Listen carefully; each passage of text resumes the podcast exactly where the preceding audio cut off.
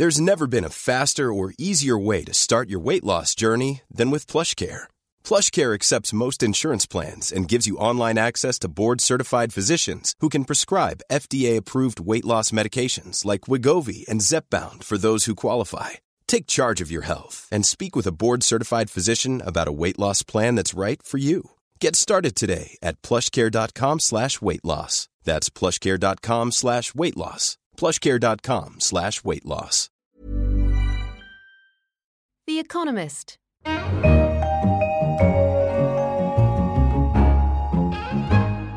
In London, this is The Economist with Tasting Menu, a selection of the tastiest morsels from this week's issue. I'm Anne McElvoy, head of Economist Radio, and on the menu this week, how sharing power could free phone users from dead battery tyranny, why the blue sky thinking of billionaires should be welcomed, and ready made city centres pop up all over Florida. But first, the prosperity puzzle was our cover line this week. For decades, the means to measure economic and materialistic prosperity has been defined by one figure alone gross domestic product. But GDP is a poor measure of material well being, we argued. To solve the puzzle, the measurement needs some statistical tinkering. This one number has become shorthand for material well being, even though it is a deeply flawed gauge of prosperity and getting worse all the time. A global anachronism with a firm foothold, though. A creature of the 1930s slump and the exigencies of war in the 1940s, its original purpose was to measure the economy's capacity to produce.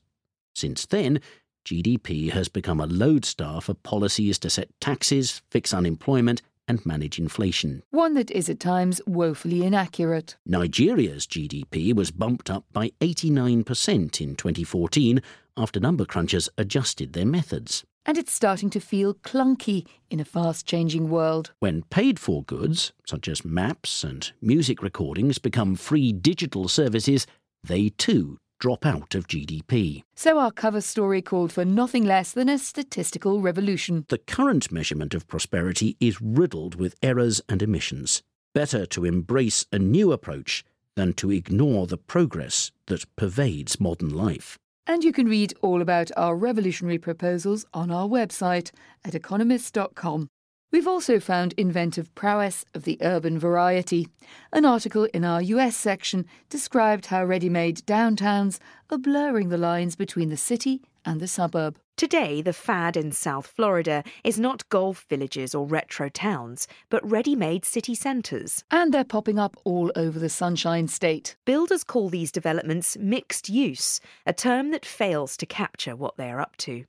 The idea of combining flats, offices, and shops, even in a single building, is not new. Look at an old New York district like Chelsea. But these developers are simply plonking urban hubs into places that lack them. Whereas new urbanist settlements often promote a small town ideal, these sell big city life, which is why they have words like metro, city, and centre in their names. Though if other cities follow Florida's lead, such words may lose their meaning. South Florida is becoming a landscape of scattered centres, sprawl with bumps. We leave the prolific sprawl of urban Florida now and flip through to our China section, where a fear of mass dwelling is on the up. As the country's biggest cities continue to grow, infrastructure is buckling under the pressure. New methods are being used to curb the sprawl, but they're misguided, as our article argued. Shanghai is stepping up its efforts to control the growth of its population. One of its techniques is to make it more difficult for unskilled workers from the countryside to live there, such as by knocking down their cheap ramshackle accommodation. And the capital is also ardently trying to curb the surge. Last year, Beijing's government said it would not allow the capital's population, those resident six months or longer, to exceed 23 million before 2020.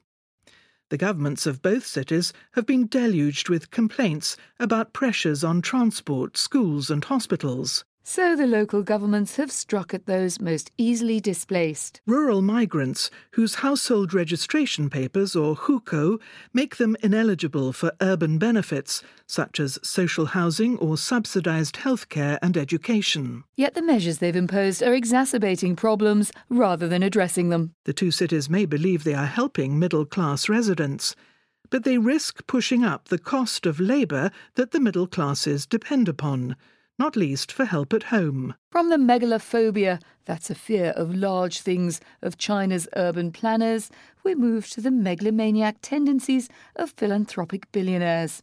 Throughout history, those with excessive means have often conjured up outlandish ideas, trying to benefit the societies they live in.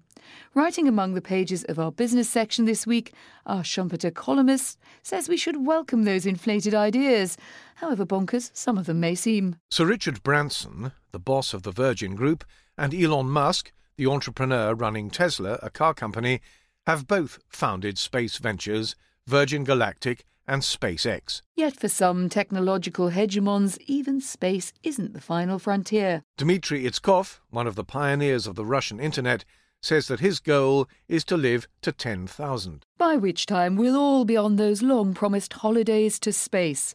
And blue sky thinking isn't new to wealthy individuals. Henry Ford launched a succession of ambitious schemes for improving the world, including eliminating cows, which he couldn't abide.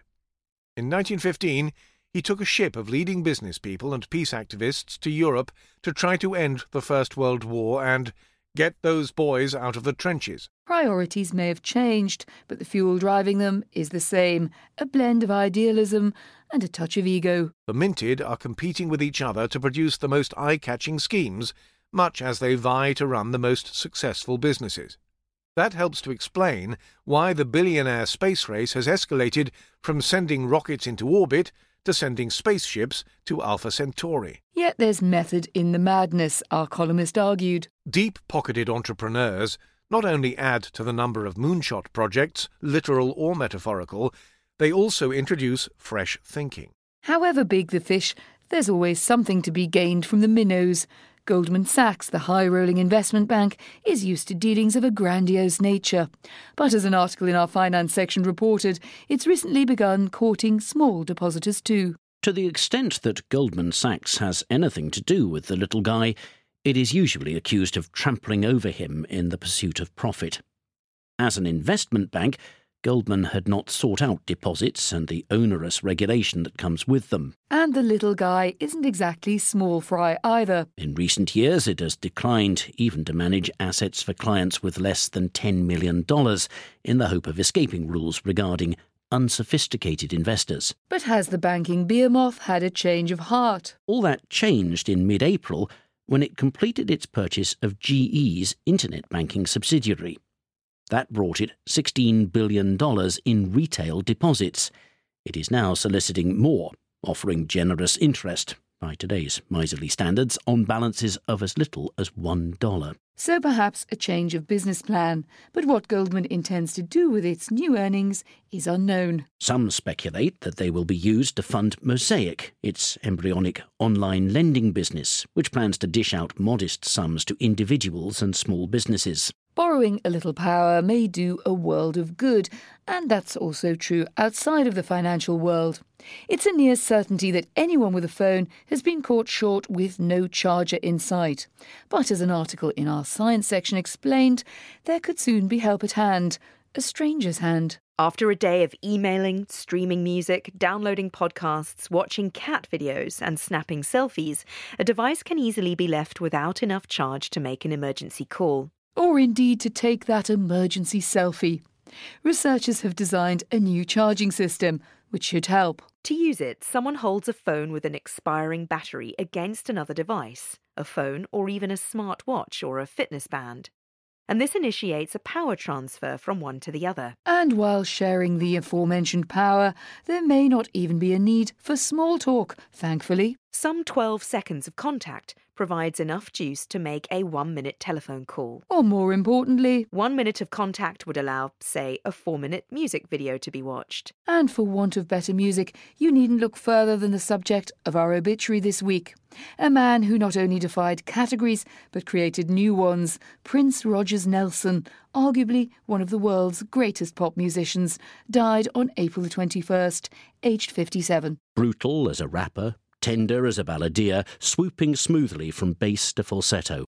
astounding on guitar, soaring off into a universe of riffs and improvisations. Sometimes it even recalled an act of God. At the halftime concert at the Super Bowl at Miami in 2007, in torrential rain, he seemed unable to stop. And he was always partying like it was 1999. Most necessary of all was the freedom to reinvent who he was, throw the world off his track and hide.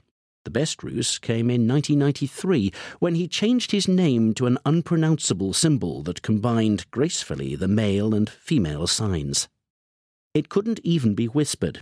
He drew it on the air. Indeed, if Prince had any true calling, it was to be free. Dance with a white man, writhe with a black woman, kiss both, couple with either, be both races and sexes and neither in one cat like commanding frame. And along the way, sell more than 100 million records worldwide. Our goodbye there to the dazzling Prince of Pop. I'm the artist formerly known as Anne McElvoy, and that was our tasting menu. Do send us your feedback via email radio at economist.com or on Twitter at Economist Radio. In London, this is The Economist.